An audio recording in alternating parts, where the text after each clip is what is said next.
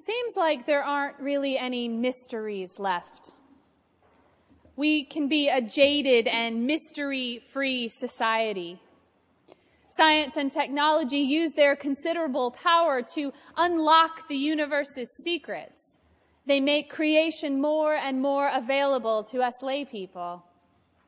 We know what planets light years away are made of. We can fit encyclopedias worth of information on a microchip the size of a dime. Even the Star Wars trilogy, whose effects not so long ago were dramatic and amazing, seems dated and old fashioned compared to what studios can do with computers these days. Little shocks or amazes us. There's nothing we haven't seen. There's not much we can't create or dream up. New is not terribly interesting. Often, new isn't even news anymore. So when we hear in this reading from Isaiah this morning that God is doing a new thing, it doesn't really move us all that much. What new thing? I think Steve Jobs did a new thing last week and we'll probably do another one next week. What's going to top that? In fact, sometimes I'd argue that we are hell bent on tearing down and de- being and deconstructing things rather than being impressed by any new thing. Our vehicles are bigger and more environmentally dangerous. Our political rhetoric is more hateful. Our landfills are more and more full of last year's excitement, while we, filled with ennui, wait for the next thing that may or may not satisfy us. The hurtful and hateful are far more exciting. Our reading from Isaiah this morning is situated in a time when all should have been well. The Jewish people were back in their promised land after a long and bitter exile in Babylon. But all is not well.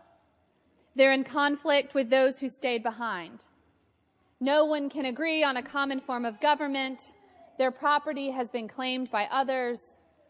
The situation made bleak by the exile has been made bleaker when the goodness they expected on their return was no longer present in the land of milk and honey. And so the prophet Isaiah is reminding them that God is always up to something. And this time is no exception. Be glad and rejoice forever in what I am creating, for I am about to create Jerusalem as joy and its people as delight. No more shall the sound of weeping be heard or the cry of distress. The people needed a word of good news. And a new thing would have not only been welcome, but deeply necessary.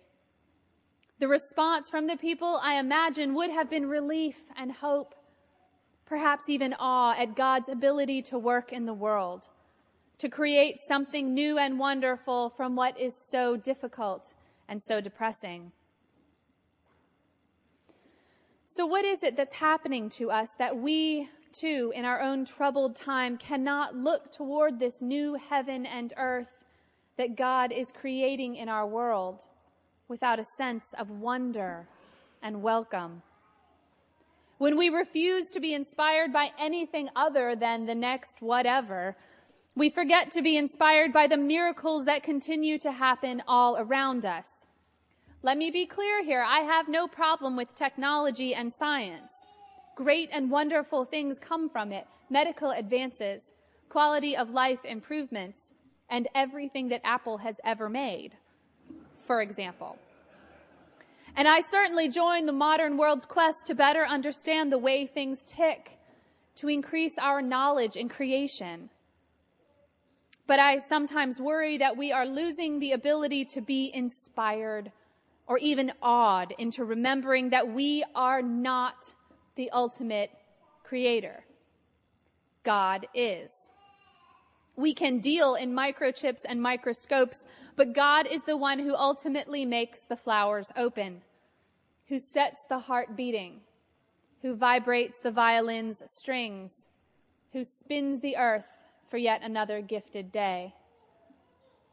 It's not to say that we need to sit back and wait for God to get things done or that we, like circus goers, should be ready to be entertained by God's show. We're not the primary creators in the world. That's God's job, but we have to be active participants. God provides the will and the way for the world to be created anew, but it's up to us to listen and to act, to not let our jadedness get in the way of our ability to be amazed and to be participants in creation in the order for the new thing to take hold, to catch on, to spread like wildfire in a world drowning in its own sadness. And I know we can do it. I see God creating a new heaven and a new earth at, through us all the time. I hope you see and I hope you are inspired as well. Those of us who spend too much time on the interwebs have recently seen a lot of buzz about the It Gets Better project. I hope you've seen it. If you haven't, I encourage you to go home and look it up. The It Gets Better project is a series of thousands of short videos submitted by adults from all over the world, encouraging bullied teenagers to persevere through the difficult teen years. In reaction to the recent deaths by suicide of seven gay teenagers who couldn't stand the bullying they received in high school. This website has become a resource for any teenager or young adult who feels so desperately alone in her differentness that she sees death as the only way out. There are videos posted by single people and by families, all races and ages and creeds. Bishop Gene Robinson has posted a video.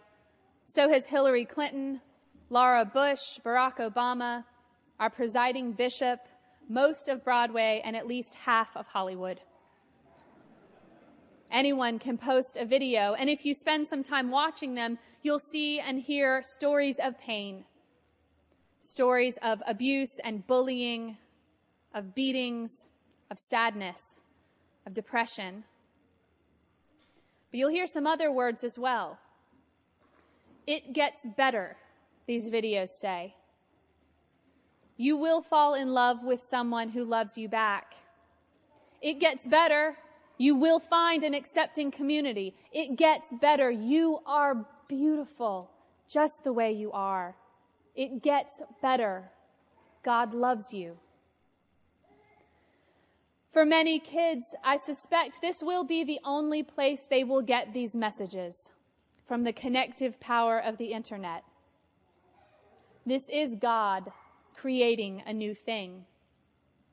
This project is just one of the ways that God is introducing the world to a future where kids will grow up knowing, knowing that they are beloved because they are surrounded, every single one of them, by communities that refuse to let them forget it. Do you see this new thing? Can you see how God is creating? Better yet, do you see how God is creating with our participation?